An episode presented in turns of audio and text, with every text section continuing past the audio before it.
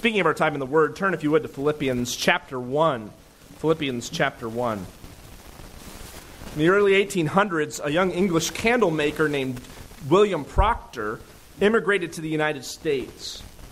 Looking to start a career, he settled in the Cincinnati, Ohio area. There, he began his business as a candle maker, and he met a charming young lady named Olivia Norris.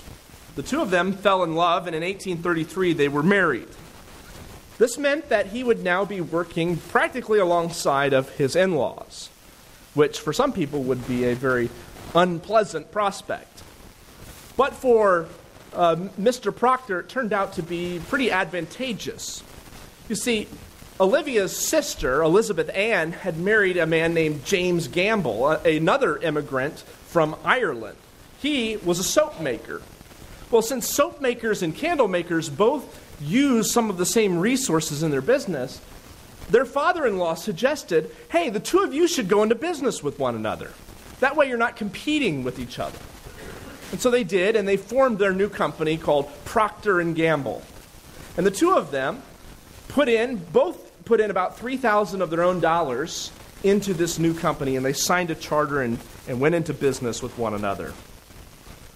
Well, as the years progressed, it, when we get into the Civil War era, Procter and Gamble became the, so, the soap supplier for the Union Army. And the Union Army was using a thousand cases of soap a day to keep their soldiers clean because disease would travel quickly through the camp if you didn't keep clean. And so their company expanded and, and grew tremendously. In 2014, Procter and Gamble brought in about $83 billion in revenue. And if you've ever used Tide soap to wash your clothes, or if you've ever cleaned your dishes with Dawn dish soap, or if you ever brushed your teeth with Crest toothpaste, you can thank Procter and Gamble for those products. Here's the point though. And many other stories could be told in American history of great partnerships where people came together, worked together to produce amazing things. Here's just one example two men united together, partners, to create a business that would go on to create a, a jobs and boost the economy. And the question is as the Church of Jesus Christ, it's our mission not to go out and make a profit, not to start a business, not to uh, bring in revenue, but our job, our mission is to declare and proclaim the gospel of Jesus Christ, the only news that can save to a lost and dying world. But I think there is something to be learned from the story of Procter and Gamble, and that is the element of partnership. That two people came together to succeed. And I think as the church, we need the same mentality. There's a togetherness when it comes to this job, this mission of proclaiming the gospel of Christ. We're going to start a study this morning of the book of Philippians. And for the next several months, we will be studying this little New Testament letter together. It's one I've been looking forward to preaching through because Philippians is just a marvelous letter, isn't it? Uh, in fact, if you're somebody who highlights or uh, underlines in your Bible, my guess is if you turn to Philippians, there's going to be marks all over because there's so many wonderful verses, so many great thoughts and teachings here in this little letter. And the thing that really is remarkable to me, and I can never really choose a favorite book of the Bible, you know, it's always kind of shifting. But I know that Philippians would be up there, right, in the top 10 at least. And one of the reasons I, I enjoy Philippians so much, and, and probably you do too, is that it's such a positive, upbeat letter. Unlike 1 Corinthians or maybe some other New Testament letters where it's a lot of correction and a lot of rebuke, Philippians is just a, a ray of sunshine, a bright spot. One author states the letter to the Philippians has been called the tenderest of all of Paul's letters. It is also the most delightful to read. It brims over with expressions of praise, confidence, and rejoicing. Gordon Fee, the New Testament commentator, believes that Philippians should be identified as a friendship letter. A letter of friendship from Paul to the Philippian church. In fact, as we study, and we'll, we'll make note of this again, but Philippians really is a thank you letter from Paul. The Philippian church heard of Paul's imprisonment, they heard of his struggles, and they'd sent him several, probably financial gifts, but it may have been other things as well. They had supported him. They had, in a sense, partnered with Paul in his ministry. Now, as we come to the book of Philippians, one of the things we're going to ask as we start, and we're only going to look at the first two verses this morning. But one of the questions we ask is what's this book all about? What's the theme? And Philippians, perhaps more than any other book that I know of, has more suggestions of what the theme might be than any other. Uh, for instance, many say that the theme of Philippians is joy. And certainly you see that written all over this little book. In fact, verse 4, uh, chapter 4, verse 4 says, Rejoice in the Lord always, and again I say, rejoice. And so the theme of joy is certainly strong in Philippians. I've also, however, heard it, it said that maybe humility is the theme of Philippians. Paul has a lot to say about humility in this little book. Or perhaps unity is the theme. And again, there's much to be said about unity here. All of these are themes. But what holds it all together? What do I see as the theme of Philippians? Well, I think it's reflected in the title for our series. It is striving together for the gospel. Essentially, that's what Paul is doing when he writes Philippians. He's saying, Thank you for partnering with me, with, with coming together to share in the ministry I have of making the gospel known. And this theme is, is prominent throughout the book. And, and you notice that I highlighted the word together in red because that seems to be the big idea here. Is that, yes, we are to be striving for the gospel, but not just as lone wolves, not just as one man going out and pioneering a work. It's the combined effort of God's people. Paul, as a missionary, needed the Philippian church.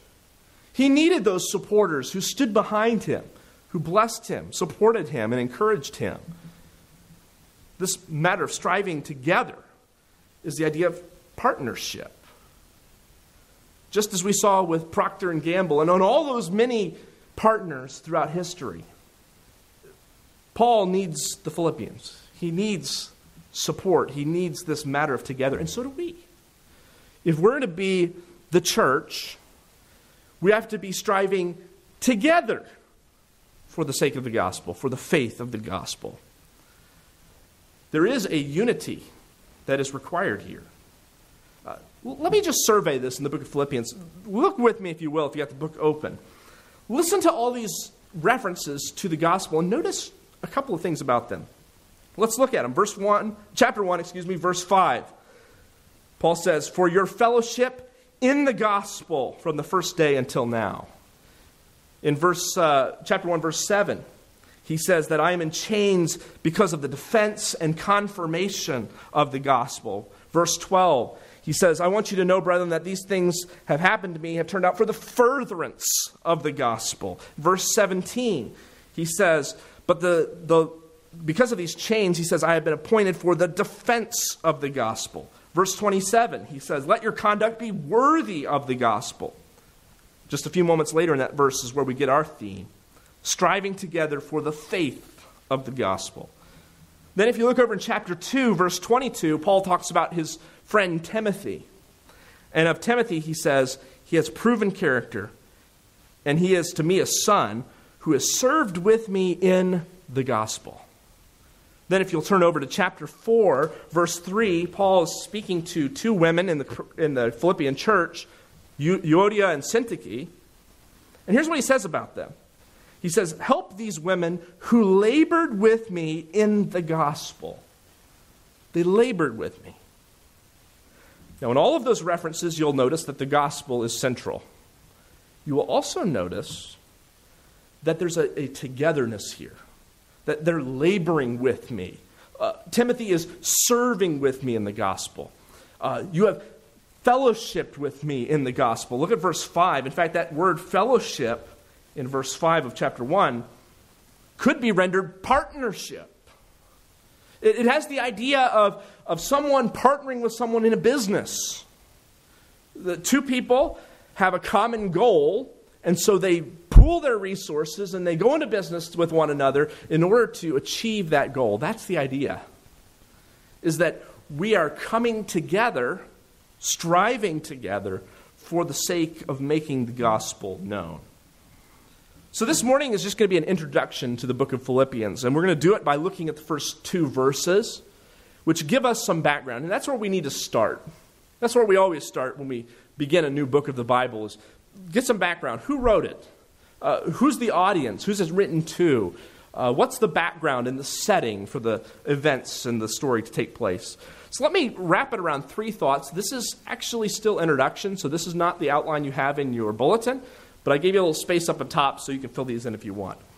We begin by seeing in Philippians 1 1 and 2 the servants of Christ. The servants of Christ are mentioned. Look at the beginning of verse 1. Paul and Timothy, bondservants of Jesus Christ, to all the saints in Christ Jesus who are in Philippi with the bishops and deacons. Then, verse 2 Grace to you and peace from God our Father and the Lord Jesus Christ. You'll notice it starts off much like other New Testament letters. This, was, this is how you wrote letters in the first century AD. You would begin by identifying yourself, then identifying your audience, and then you would have some kind of formal greeting like grace and peace to you. Uh, so Paul follows a fairly standard uh, introductory formula here. But he mentions himself and Timothy. Uh, these two people are both familiar to us. If you know anything about the New Testament, Paul is perhaps one of the most important figures in the early church. And we will get a little bit of background history uh, of Paul, biographical information he gives us in the letter to the Philippians. But we know that he started off as a Pharisee. He was rabidly opposed to the church and rabidly opposed to Christ. And so Paul begins not as a friend of the church, but an enemy, an active enemy of it. And we know the story. On the road to Damascus, Paul is met by the Lord Jesus Christ, and his life is turned around dramatically. Instead of being a persecutor, he becomes a preacher of the gospel. And Paul was used by the Lord to start dozens of churches throughout Asia Minor and Greece and beyond. And the Philippian church was one of those churches that he helped found. On his second missionary journey, journey, Paul and Silas, along with Luke and possibly Timothy, came to Philippi and preached the gospel there and founded this church. So we see Paul, but also Timothy. Now, Timothy is often found not, not very far away from Paul, right? He, he kind of is living in the shadow of Paul in a sense, kind of his, his protege, if you will, and Paul, the mentor.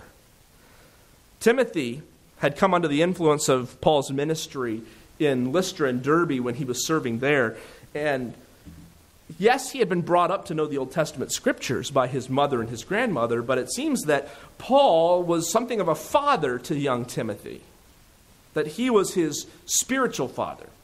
It's interesting that Timothy's actual father is really nowhere in the scene. So Paul steps into that void in his life. Now, Timothy would have been a person that the Philippian church would have known either by reputation, but I already mentioned it's possible that he was there in Philippi. He's not mentioned in Acts as being present, but he does show up shortly after. So we, he may have actually been around when Paul founded the Philippian church. We don't know. But here it says Paul and Timothy, indicating that they are the authors. Now, Paul being the, the actual author of Philippians, Timothy may have acted as a scribe. Perhaps he was the one who was uh, writing it down as Paul dictated. Nevertheless, the two of them are called bondservants of Jesus Christ. This is interesting to me because Paul doesn't say, Paul, an apostle of Jesus Christ. He does that in a lot of his letters, doesn't he? But here, he sees no need to remind them of his authoritative role. Uh, Paul's not writing to them as, I'm, I'm an apostle, you need to listen to what I have to say. Instead, he approaches them and says, uh, just like you, I'm a bondservant of Christ. he's establishing that, that they are, in fact, on the same plane. They are partners. It, it's not the relationship of a superior to an inferior, but we are together in this. We are in fellowship for the same purpose, for the same cause. Now, now the word he uses here, bondservants, or servants as some translations say, is the Greek word doulos. It really means a slave. This was not just a, a, a, household, you know, somebody who was hired as a servant, but someone who was a slave, bought and owned. And, and the Roman Empire was filled with slaves, so they perfectly understood what this meant. David Garland, a commentator, points out identifying himself and Timothy as slaves drives home the point that they are not ministry volunteers but they are in bondage to Christ who owns the title deed of their lives. Hmm, what an interesting perspective on ministry and life. Does God own the title deed of your life? That you would say, I'm a slave. He owns me, He is my master. That's how Paul looked at himself. That's how he describes himself here. Uh, they were not free men, they belonged to Christ. And as such, their master's wish was their command. We see these two servants of Christ. And by the way, this, in a way, foreshadows what's to come in the book of Philippians. Because later on, Paul will say to this church, Let the mind of Christ be in you. And what was the mind of Christ? He humbled himself, became a man, and took on the form of a servant See, Christ became a servant for us. And Paul says, Timothy and I are, are just servants. Uh, in other words, they get it. They, they have that mind of Christ. That's going to be an important dynamic in this letter. So we see these servants of the Lord, these servants of Christ, but also I want you to see that this, this letter is addressed to a significant city. A significant city. You notice this, verse 1 To all the saints in Christ Jesus who are in Philippi in Philippi. Philippi was a proud city. It, it sits in kind of uh, Macedonia, almost on the edge of Greece there, uh, just across the, the Dardanelles from what is modern day Turkey. And I, I, should have pulled up a map here. Uh, up in your back of your Bible, generally there's a map and it'll show you where Philippi is. But this was the first church to be founded in Macedonia if you recall back in the book of Acts, Paul was looking at different ways to go, and there was this vision he was given of a man from Macedonia beckoning, Come this way. And so Philippi was the initial visit, the initial spot. But it was a proud city. Uh, for centuries, it had been kind of you know, a forgotten town, nothing special. But then, in 42 BC, a, a large battle was fought just outside of Philippi. Octavian and Mark Antony defeated Brutus and Cassius.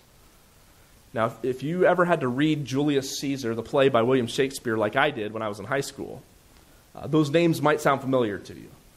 Uh, Julius Caesar was the Roman emperor, the Caesar. And in 44 BC, he was assassinated. And Brutus and Cassius were behind it. In fact, if you might remember from Shakespeare's play, the, the famous words as Julius Caesar is dying, he says, Et tu, Brute?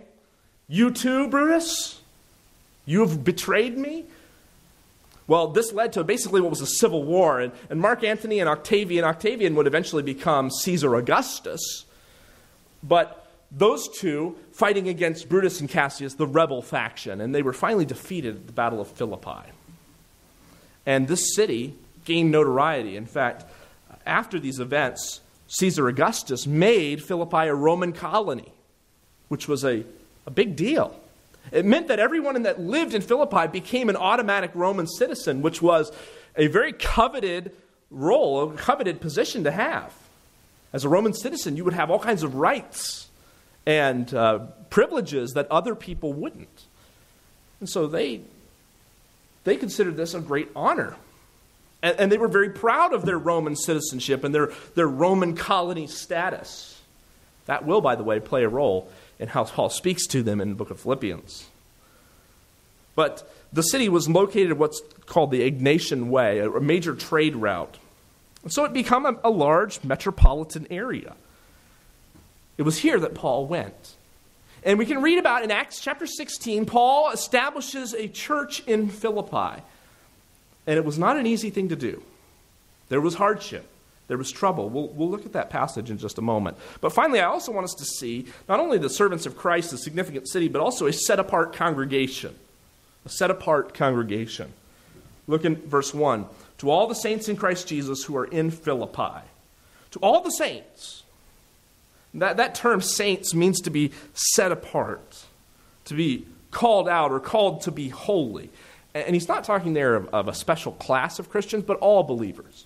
All believers are saints, called out to be God's people.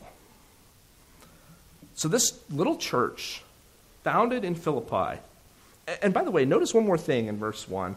He says, to all the saints.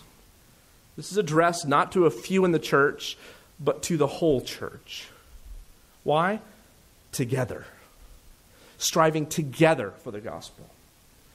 There's this strong sense that Paul is promoting and encouraging unity, and he's speaking to all. In, fact, look through the verse and you'll see at least five or six times in chapter 1, Paul speaks to them as all. To, I, I thank God for all of you, he says, and so on. So he's bringing them together. And then he mentions also bishops and deacons. So this church had grown to the point where they had established leadership within their church. Again, that may prove to be significant later on as we study. So we see the author, the destination, the recipients. But let me get to what is the theme of our message. And, and we may have mentioned this already or shown this already.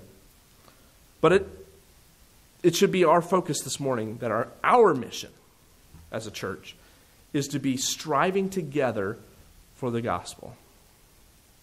Our mission should be the very thing that I think Paul wrote to the Philippians about that we should be united on this purpose of reaching others to proclaim the good news. I want to point out, with the time we have left, four characteristics of a church that's striving together for the gospel. And to do this, we'll have to look at some more history on the Philippian church, but also I want to survey a little bit of what's in this book of Philippians. Number one, a church striving together for the gospel is made up of forgiven sinners. It's made up of forgiven sinners. In other words, to be a church that's striving together for the gospel, we have to have first experienced the gospel. How else can we share it and take it to, the, to those around us, to our neighbors?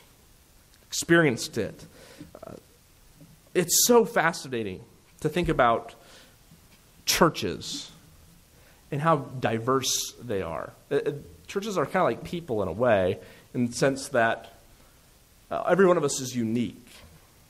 And I was down at a church in North Carolina last week for this conference we were at, and it's a very different church than here in size, in terms of structure, in terms of staff, in terms of what they do. There, there's so many differences. It's like comparing apples to oranges. And yet, when you get down to it, we really exist for the same purpose. Uh, their goal is our goal, which is to make the gospel known. Now, we all look a little bit different, but we're united in that purpose. And here, this, this church was unique, to say the least. The Philippian church was made up of forgiven sinners, and they're as different as they could possibly be. Uh, go to Acts chapter 16, if you will. We're going to spend a few moments here, okay? I'm going to go quickly through this because there's a lot to talk about, and I can't talk about all of it. Paul goes to Philippi. In fact, let's read it in verse 11. Acts 16 11. Therefore, sailing from Troas, we came, uh, we ran a straight course to Samothrace, and next day to Neapolis. And from there, to Philippi. Now, Philippi was about 10 miles inland from Neapolis, which was the port city. So, from there to Philippi, which is the foremost city of that part of Macedonia, a colony, or a Roman colony. And we were staying in that city for some days. And on the Sabbath day, we went out of the city to the riverside, where prayer was customarily made. We sat down and spoke to the women who met there.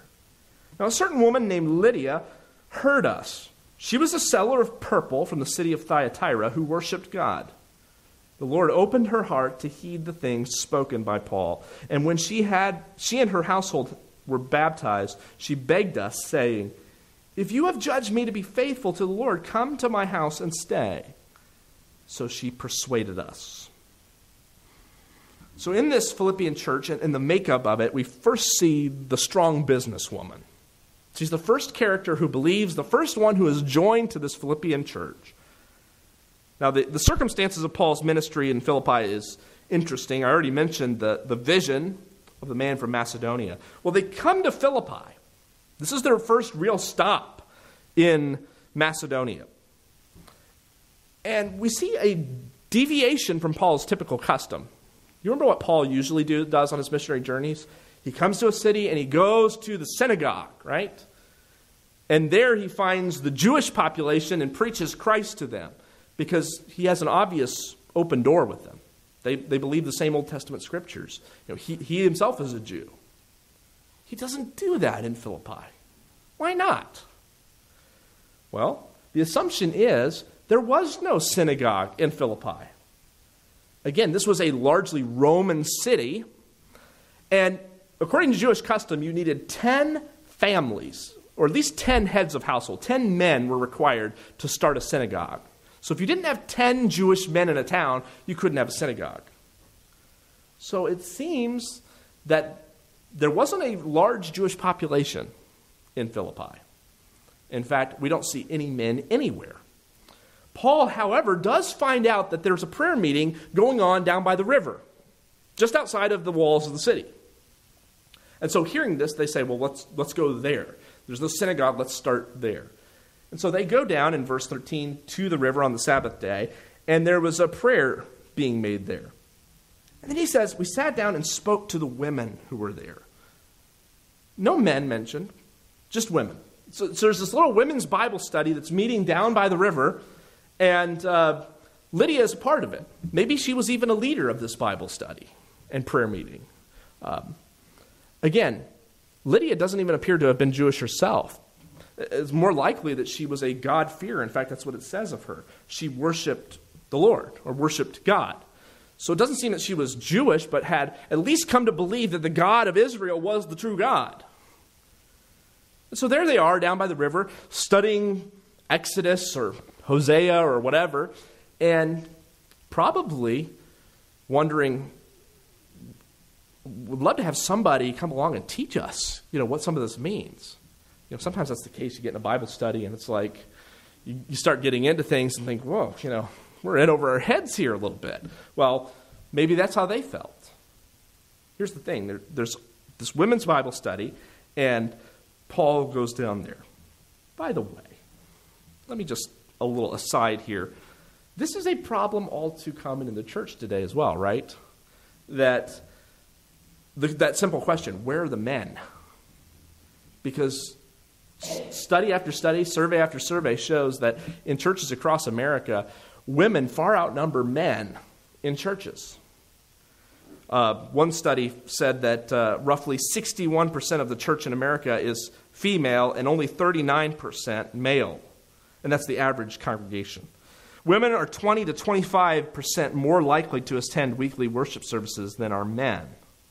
And as such, women have often stepped up in their families, even, to be the spiritual leaders. So, just reading about this meeting down by the river, I kept thinking to myself, you know, where are the men? And I think there's a strong call, even, even in the scriptures, that as men, men need to stand up and lead in their homes to, to focus upon God. And it's, it's not about your career or, or even providing primarily, but being a spiritual influence, a spiritual leader. But that's, that's secondary to the text here. They meet a certain woman named Lydia, the Bible says. Now, she is from Thyatira, a city, by the way, that's mentioned in the first few chapters of Revelation. But she was a seller of purple. Now, purple dye was extremely expensive and very rare, and so this was uh, quite a business she was involved with. She was probably very wealthy from selling purple. Uh, it may even be a case that she owned a home in Thyatira and Philippi. So she was a very wealthy individual. Now, it doesn't mention a husband here. Perhaps she was a widow. Um, perhaps she was just a single woman. And, and that's rare in New Testament times to find a single businesswoman who's a successful, but it's not unheard of. So here she is, and fairly wealthy, uh, pretty prosperous in this trade. She was essentially a merchant. Uh, if we think of uh, Lydia today, she might have been, you know, the CEO of Prada or something like that. You know, some some fashion, and that's what she was involved in, the fashion industry essentially. And but very wealthy, well-to-do. Well, she hears the message that Paul preaches down at this message or at this uh, meeting, and the Bible is very clear here. It says, "The Lord opened her heart to heed the things spoken by Paul." And let me just say, that is how any one of us, all of us here, have believed the good news. Is at some point, if you're, if you're a follower of Jesus, at some point the Lord opened your heart. Because here's the thing your heart is deceitful above all things. Uh, your heart will always lead you away from the Lord. So something has to happen dramatically. The Lord has to open your heart to change you from the inside if you are to be a follower of Christ. So what we see here is really conversion taking place. That God is opening her heart to believe and to hear the good news of the gospel. Unaided and unchanged, our hearts would always lead, lead us to further rebellion and deeper sin. But here's the thing praise God, the Lord opened Lydia's heart. Can I also just say, praise the Lord that there was a time when He opened my heart to hear and believe the good news. And I pray that you can rejoice in that same experience because you can say, yeah, there was a time when God opened my heart. And I, I would have never come to Jesus, but that He sought me and opened my heart to hear that good news. And so Lydia is led to the Lord. And by the way, that's also one of the greatest experiences I think that you can have as a Christian is to, to be able to watch somebody else have their heart opened. If you ever had that privilege to lead someone to the Lord, that moment when the light bulbs come on and they get it, and the, the new life of Christ just floods into that person's soul, it's a, that's an exciting, exciting thing to watch somebody's heart open like Lydia was here. And so she is changed from within, and she becomes the first member of this church. Verse 15 She's baptized and she invites the missionaries into her home to stay. And so here's the first convert of this church. The first forgiven sinner to enter this, this congregation is this strong businesswoman. But let's keep moving. There's a second individual that's very, very different. We see a slave girl next. Now it happened, verse 16, as we were, went to the prayer, that a certain slave girl possessed with a spirit of divination met us who brought her masters much profit by fortune telling. The girl followed Paul and us, cried out, saying, These men are the servants of the Most High God who proclaim to us the way of salvation. She did this for many days, but Paul became greatly annoyed and turned and said to the Spirit, I command you in the name of Jesus Christ, come out of her. And he came out that very hour. So, as Paul is ministering in Philippi, there's this slave girl who is basically treated like an animal. She's exploited by these masters. She is afflicted by this demonic possession, but it, it produces a profit for them because she's able to tell fortunes and be able to, you know, make predictions and so on like this. And so they're going around basically treating her like a uh, circus freak show and making money off of it. And what a sad thing here. This, this girl, you know, may, maybe was no older than a teenager, is being is oppressed both by this demon and by these men who are making a profit off of her. What a sad case. And, and you know what? Something's not mentioned here. It says nothing about her family, her parents, whether she had any siblings. The fact is, their master, her master didn't care. She was just property to them. But here's this precious young lady who is in a desperately horrible situation. Well, she's following Paul and Silas around, and proclaiming the truth, right? She says these men are servants of the Most High God who proclaim the way of salvation. Now, we see the same thing, by the way, in the Gospels where Jesus is sometimes called out. The demons will say, Here, this one is the Son of Man, the Son of God. But Jesus silences them. And Paul does the same thing here. He casts the demon out of her. Um, why? I mean, after all, it, what she's saying is true.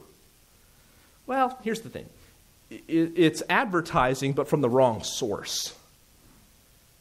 Uh, we're in an election year, I guess I should say election cycle, because the, the election cycles are way more than a year anymore. But uh, you know, we're, we're getting close to the election, just a week and a half or so away.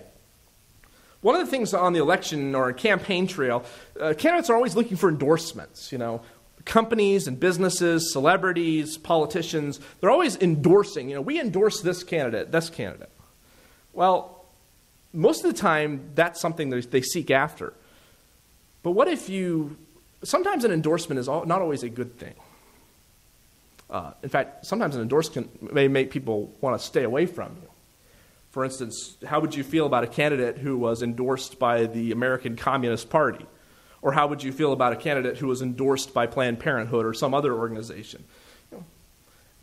So some people might think that's a very good thing. But here, Paul is getting an endorsement from a demon. That's, that's not where you want your endorsements to come from. And so he turns and he casts this demon out. Now, here's the thing it never says that this young girl becomes a member of the church. But I'm going to suggest that if, if here's this, this young woman who is oppressed by a demon and, and been mistreated, abused, and now she suddenly is free. The light shines into her life, and finally she can think clearly and she is, for the first time in a long time, free from this oppression. You know, I, I think that the church would have wrapped their arms around this person. Totally the opposite of Lydia, though, right? Lydia, strong, powerful businesswoman. She's got it all together. She has her own estate. You know, she's planning for the future. Meanwhile, this girl whose life is in shambles are now sitting next to one another in a worship service encouraging one another. Folks, this is what the church is meant to be. I got to go quick, though. There's one more that I want to mention. Uh, after this incident, Paul gets in trouble. This woman's, this uh, slave girl's owners are not too happy about this, so they have Paul and Silas arrested, beaten, and thrown in prison. And you probably remember this story. At midnight, Paul and Silas are in prison, in shackles, bloody and bruised from their beatings, and what are they doing? Singing hymns, praying to the Lord, rejoicing. Hmm, not exactly what you would expect. Well, that very night, the Lord sends an earthquake. Paul and the prisoners are released from their chains. But instead of fleeing for their lives, they stay there. And the Philippian jailer wakes up and, thinking that they have fled, prepares to kill himself. That's when Paul steps in and says, Don't kill yourself, don't harm yourself. We are all here. And the Philippian jailer asks the, the most point blank, best question a person can ask Sirs, what must I do to be saved? So he's cut to the heart. And it'd be an interesting study to go back and look at this Philippian jailer, what brings him to this point. But they give a simple answer believe on the Lord Jesus Christ, and you will be saved. So now we have this seasoned jailer added to our motley crew of Philippian believers. A diverse church. But this is the kind of church that, if we're going to be a church striving together for the gospel, this is what it's going to be. A lot of diverse people, uh, not a lot in common, maybe on a, a personal level, but in Christ we have the most important thing in common. We can be together, we can be partners in making the gospel known because we've experienced the gospel. It's changed our lives. We've believed on the Lord Jesus Christ. And now we work together. That's the objective. That's the goal. Let me move through these others a little faster. So, a church striving together for the gospel is made up of forgiven sinners. But secondly, it is a church that is united in purpose. United in purpose. I already mentioned unity is one of the themes in the book of Philippians. So if we're going to be striving together for something, we've got to be united. And again, I mentioned, uh, we highlighted the word red on our graphic for the series.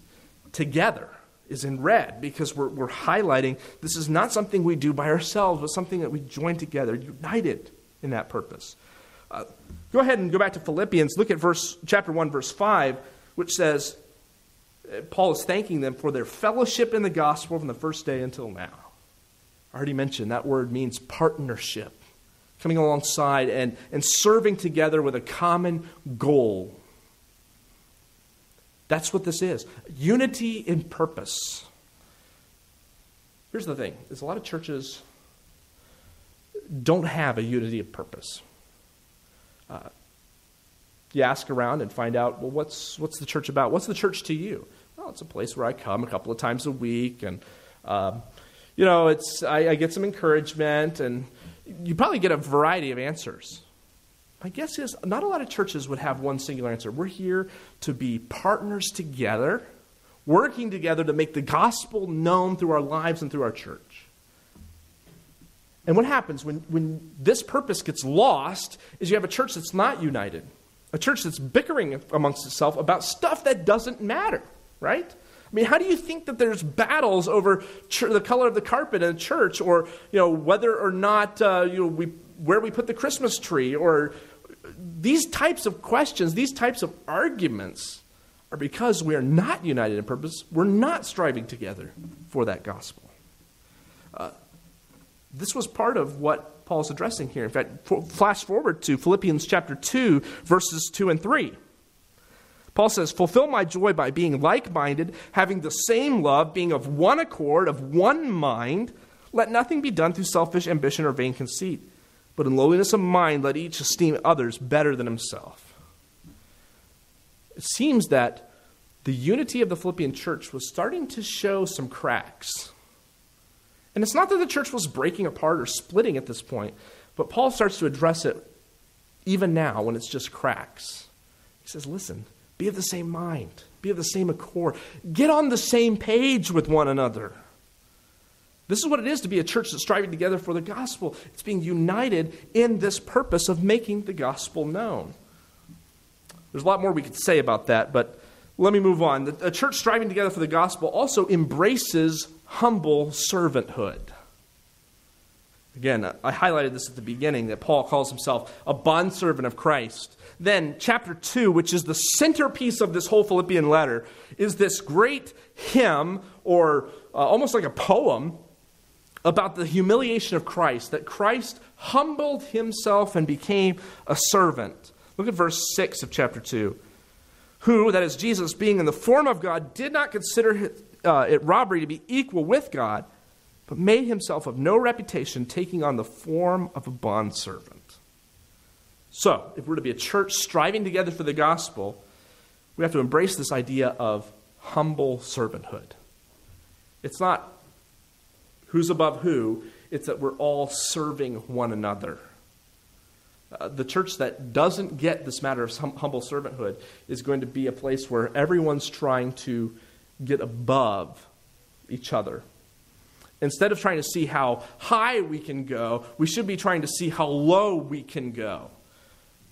We should instead be trying to outdo one another in humble service. It's like, oh, you're going to serve me? Well, let, let me serve you. you know, you're going to hold the door for me? Well, let me hold your uh, plate there for you. You know, we're, we're have, embracing this mindset of serving one another with humility. Finally, I want to point out this last one. A church striving together for the gospel is a church filled with joy. There is great joy that comes when we are working together for this united purpose of making the gospel known. And you knew I couldn't talk about Philippians without talking about joy. Now, I don't think that it's the main theme per se, but it is certainly strongly here in the book of Philippians. Church striving together for the gospel is filled with joy. It's a joy that comes from the gospel itself. After all, joy will be found in the hearts of those who know Christ as their Savior. But it's also a joy in striving together for that message. Where the gospel is believed and embraced, there joy will be found. And that's why Philippians is one of the most upbeat and positive of Paul's letters. yeah, he has some stuff about false teachers in here, but overwhelmingly, he's saying we're working together, we're partners in the gospel, and that produces such joy because we know the gospel. We walk in it. And, and, imagine this this is all while Paul is in jail that he's writing this. One author states It hardly seems possible that Paul is writing from prison with chains holding him. His words seem to come from a light heart. It's evident that the soul of this great apostle is free. There's an atmosphere of joy even from the prison. There'll be some important lessons to learn about joy and circumstances as we study Philippians together. Verse, chapter 4, verse 4 of Philippians says, Rejoice in the Lord always. Again, I say rejoice. And that is the, the heart of the apostle as he's in chains, filled with joy. Why? Because he has Christ. He has Christ. E. Stanley Jones, a missionary to India, once said, When I met Jesus Christ, I felt, that uh, I felt as if I had swallowed sunshine. Is there a sense of joy because you know Christ? Uh, does talking about the gospel bring a smile to your face? You know, it should. It should. In fact, if, if the gospel doesn't bring a smile to your face, there might be a problem with your face, or maybe with your heart. Maybe you've not ever received that good news before. But if you have, how can we not be joyful knowing that Jesus has loved us and died for us and he has promised us heaven ahead?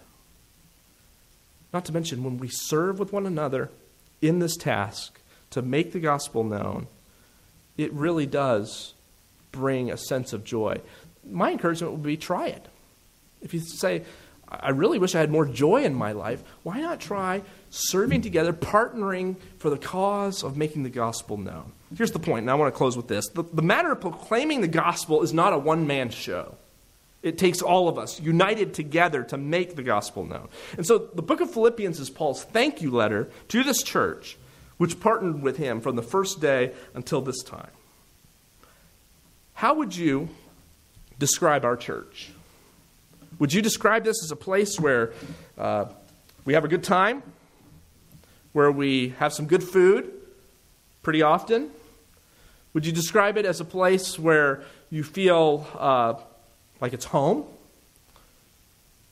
But let me just ask would, would you describe this as a place where we are working together, embracing this idea of, of partnering for the sake of making the gospel known? And I hope as we study Philippians, more and more we'll be able to say, yes, that's what I see in our church. Striving together for the gospel.